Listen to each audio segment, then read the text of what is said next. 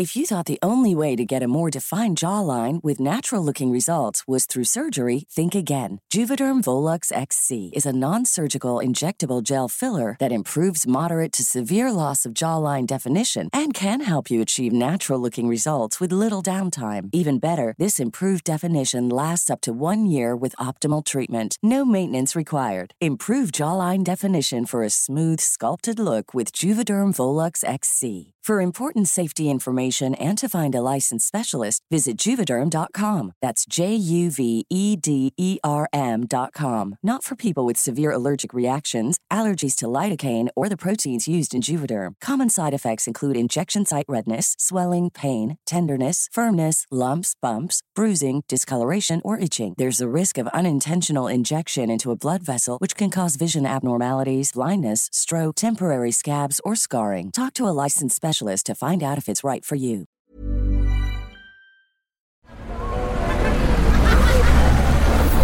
Podcast Network Asia. Isang paalaala, ang susunod na kabanata ay naglalaman ng mga salita at pahayag na maaari magdulot ng takot, pangamba at pagkabahala sa mga nakikinig, lalo na sa mas nakababatang gulang. Huwag magpatuloy kung kinakailangan.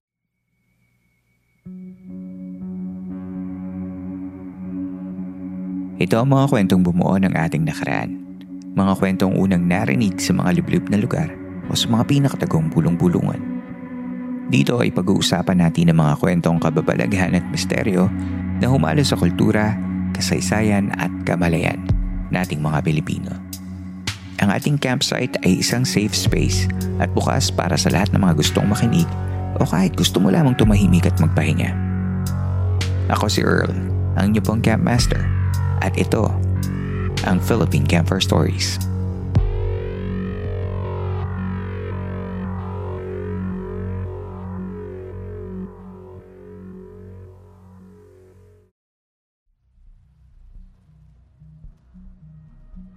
Welcome back to another episode of our podcast.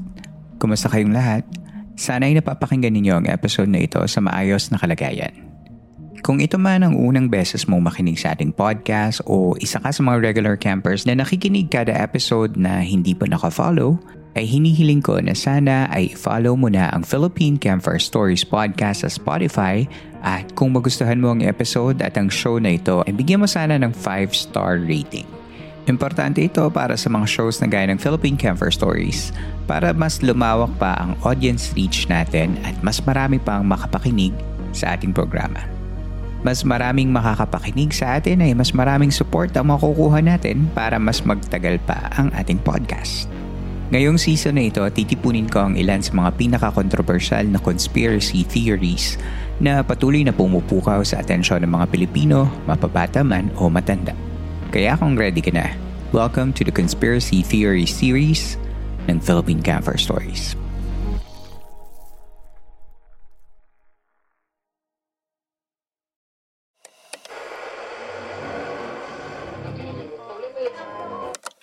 Ang Ophir ay isang biblical land na sinasabing lugar na sagana sa ginto. Una itong nabanggit sa librong Genesis sa chapter 10 nang magsihayo ang mga anak ni Noah patungo sa iba-ibang mga lupain upang pamahalaan ang mundo matapos ang pagbaha. Si Ophir ay isa sa mga anak ni Joktan na nagmula sa angkan ni Shem na isa sa mga anak ni Noah. Ang angkan ni Shem ay nagpunta sa silangan kung nasaan ang ngayoy kontinenteng Asya. Bilang pinakabatang anak ni Joktan, si Ophir ay nagpunta sa pinakadulong silangan ng kanilang lupain malapit sa lupain ni Tarshish. Si Tarshish naman ay galing sa angkan ni Japhet, isa rin sa mga anak ni Noah at siya ay nagpunta sa hilaga sa itaasang dagat Mediteraneo sa isa sa mga isla doon.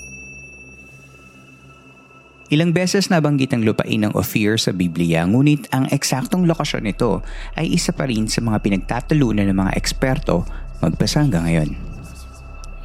Isa sa mga kwento sa Biblia kung saan nabanggit ang mahiwagang lugar ng Ophir ay nang magsagawa ng paglalakbay ang lupon ni Haring Solomon. Tinaguro ang pinakamarunong at pinakamayamang hari ng Israel. Si Solomon ay naghari ng apat na pung taon noong 970 to 931 BC. Sa aklat na Kings at Chronicles sa Bible, nabanggit ang paglalakbay na isinagawa nila Haring Solomon at ni Hiram, isa pang hari mula sa lugar na tinatawag na Tyre na matatagpuan sa kasalukuyang Lebanon.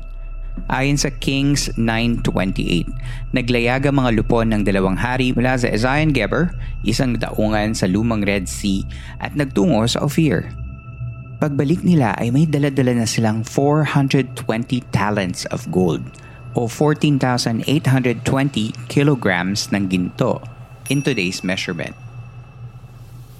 Sa dami ng gintong nakukuha ni Haring Solomon, tinatayang nagkaroon siya ng higit dobleng dami ng ginto kumpara sa US gold bullion deposits sa New York Federal Reserve sa panahon natin. Higit sa ginto, marami pang mga bagay ang naiangkat ng mga maglalayag noon mula sa Ophir patungong Israel – Mula pa rin sa librong Kings, sa tulong ng armada ng mga Tarshish, nakakuha si Haring Solomon ng mga pilak, ivory, mga unggoy, at mga paboreal o mga peacocks. Dahil dito ang lugar ng Ophir ay hindi nawawala sa radar ng mga treasure hunters, archaeologists, old world explorers at mga curious conspiracy theories katulad natin. Ang lokasyon ng Ophir ay sinasabing nasa paligid lamang ng Indian Ocean o sa mas malayong silangan gaya ng Southeast Asia, kabilang na ang Pilipinas. Isa sa mga naunang makatawid mula sa Europa sa palibot ng Africa patungong silangang Asia ay ang Portuguese na si Vasco da Gama noong nagsimula ang taong 1497. Dito nabanggit ng kasamahan ni De Gama na si Tome Lopez na ang Ophir ay maaaring isang daungan sa eastern coast ng Africa na siyang isinulat ni Lopez sa kanyang mga journals. Isang malaking tagumpay sa mga Portuguese ang bagong daanan na tuklasan ni De Gama patungo sa India at sa Spice Island ng Moluccas. Sa pilitang nakipagkalakal si De Gama kaya nakapag-uwi sila ng mga angkat gaya ng paminta patungo sa Europa. Dahil sa binuksan na daan ni De Gama mula sa Europa patungong Asia, naglayag na din ang mga kalaban nilang bansa, gaya ng Espanya patungo sa Asia. Isa sa mga colonial documents sa mga Kastila ay ang Archivos de Indias de Sevilla o General Archives of the Indies from Seville. Sa volume 3 ng dokumentong ito ay nakasulat kung paano mararating ang Ophir. Magmumula sa Cape of Good Hope sa Africa, ang paglalayag ay dadaan ng India, Burma, Sumatra, Moluccas, Borneo, Sulu, maging sa China at matatapos ito sa Ophir. Sinasabing ang Ophir ay kung saan nagtatagpo ang mga sinaunang Chino, Moluccans at mga Lucios, isang grupo ng sinaunang Hebreo. Ang Ophir ayon sa dokumentong ito ay maraming mga isla at kung susuriin ang mga puntong ito, ang Ophir ay maaari ngang ang kasalukuyang Pilipinas. Sa ating pagbabalik, atin pang ungkatin ang conspiracy theory na ito. That and more coming up next.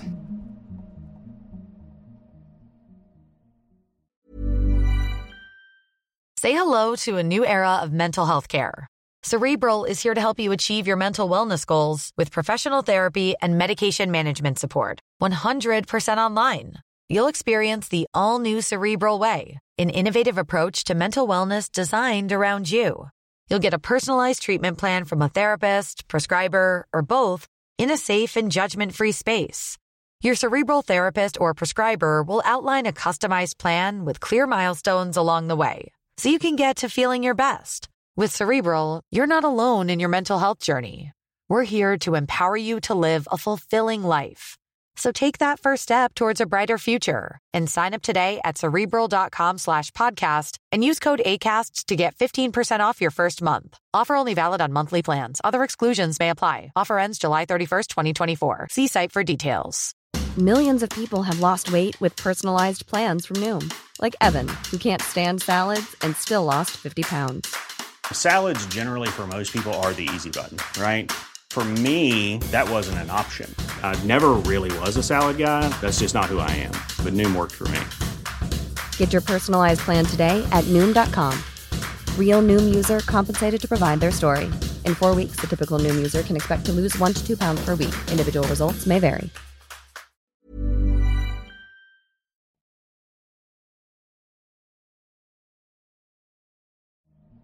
Sa pagbabalik ng Philippine Camper Stories,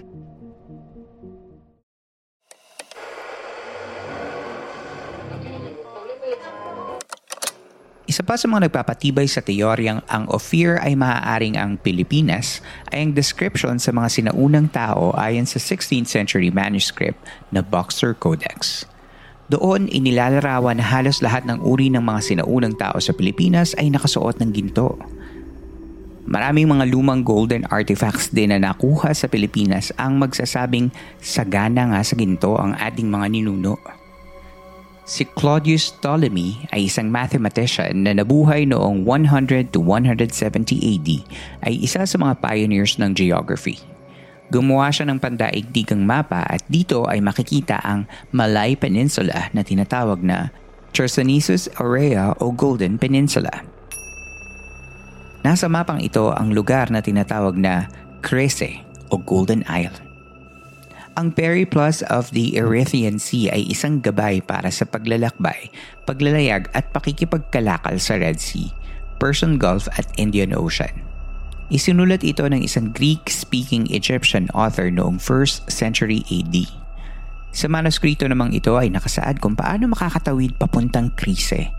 Ayon sa Periplus of the Erythraean Sea, and just opposite this river there is an island in the ocean, the last part of the inhabited world toward the east, under the rising sun itself. It is called Chryse. After this region, under the very north, the sea outside ending in a land called This, there is a very great inland city called Thene or China. Kung guguhi tayo ng mapa, ang maituturing na last large inhabitable island opposite of the Ganges River ay ang Pilipinas – at kung titingnan kung ano ang nasa northern part ng Pilipinas, ito ay walang iba kundi ang inland city ng China. Sakto sa kung ano ang sinasabi ng lumang manuskrito ng Periplus of the Erythraean Sea. Isa pang dokumento mula sa gobyerno ng Portugal ang makikitahan ng isang islang tinatawag na Crece. Ang Etafel ang oldest surviving globe sa mundo na ginawa ni Martin Behaim noong 1490. Ginamit din ito ng ilang mga explorers ngunit hindi pa kasama dito ang mapa ng Amerika. Sa Etafel, makikita na may mga pulutong na mga isla malapit sa Japan o dating tinatawag na Chipangu. Sa mga islang ito makikita ang Thilis, Land of the Pearl, na maaaring ang isla ng Palawan. Argyre o Land of Silver na maaaring ang isla ng Mindanao. At ang huli ay ang Crisis o Land of Gold. Ito marahil ang isla ng Luzon. Maraming hindi tugma sa mapang ito dahil ito ang isa sa mga pinakaunang lumabas na mapa ng mundo. Ngunit isa ito sa malaking patunay na maaaring ang posible na kinilala bilang lugar ng mga ginto ang Pilipinas noong unang panahon.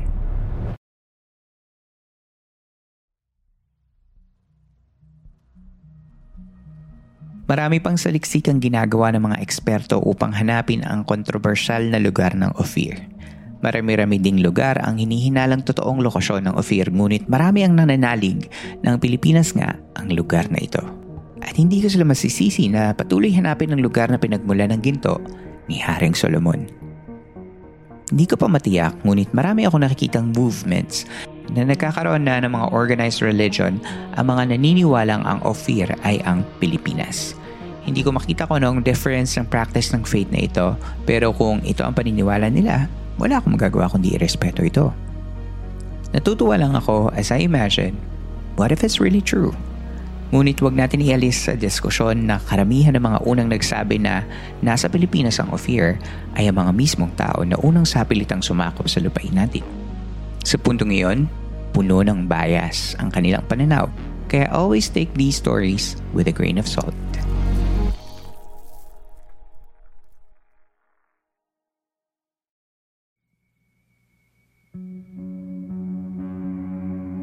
Hindi nababawasan ang halaga ng ginto sa merkado mula noon hanggang ngayon. Patuloy pa rin itong pinapahalaga ng mga tao. Gaya ng ginto, isang bagay na hindi mawawala ng halaga ay ang isang magandang kwento. Gaya na lang ng mahiwagang lugar ng Ophir. Kung nasa Pilipinas man ito o hindi, hindi pa natin ito masasagot. Pero kung nakatira nga tayo sa lugar kung saan may nakatagong yaman ng ginto, nasa na mga ito? At sino ang nakikinabang dito? Samahan nyo kami sa Q&A portion ng ating episode sa Spotify at sagutin ang tanong para sa episode na ito. Kung hindi ka pa nakafollow ay i-hit mo na din ang follow button at huwag kalimutang bigyan ng 5-star rating ang ating programa. Dito na po nagtatapos ang ating kwento.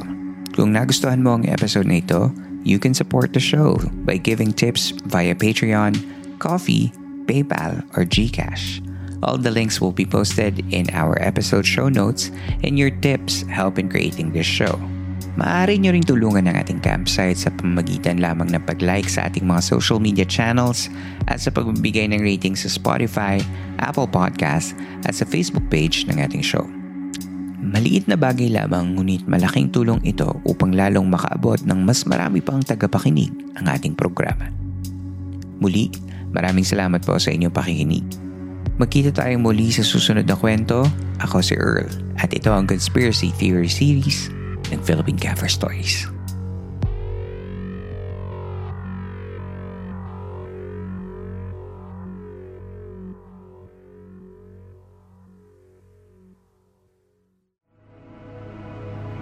This podcast episode is based on or is inspired by true events. Unless otherwise indicated, all the names, characters, businesses, places, events, and incidents in this podcast are either the product of the podcast creator's imagination or used in a fictitious manner. Any resemblance to actual persons, living or dead, or actual events is purely coincidental.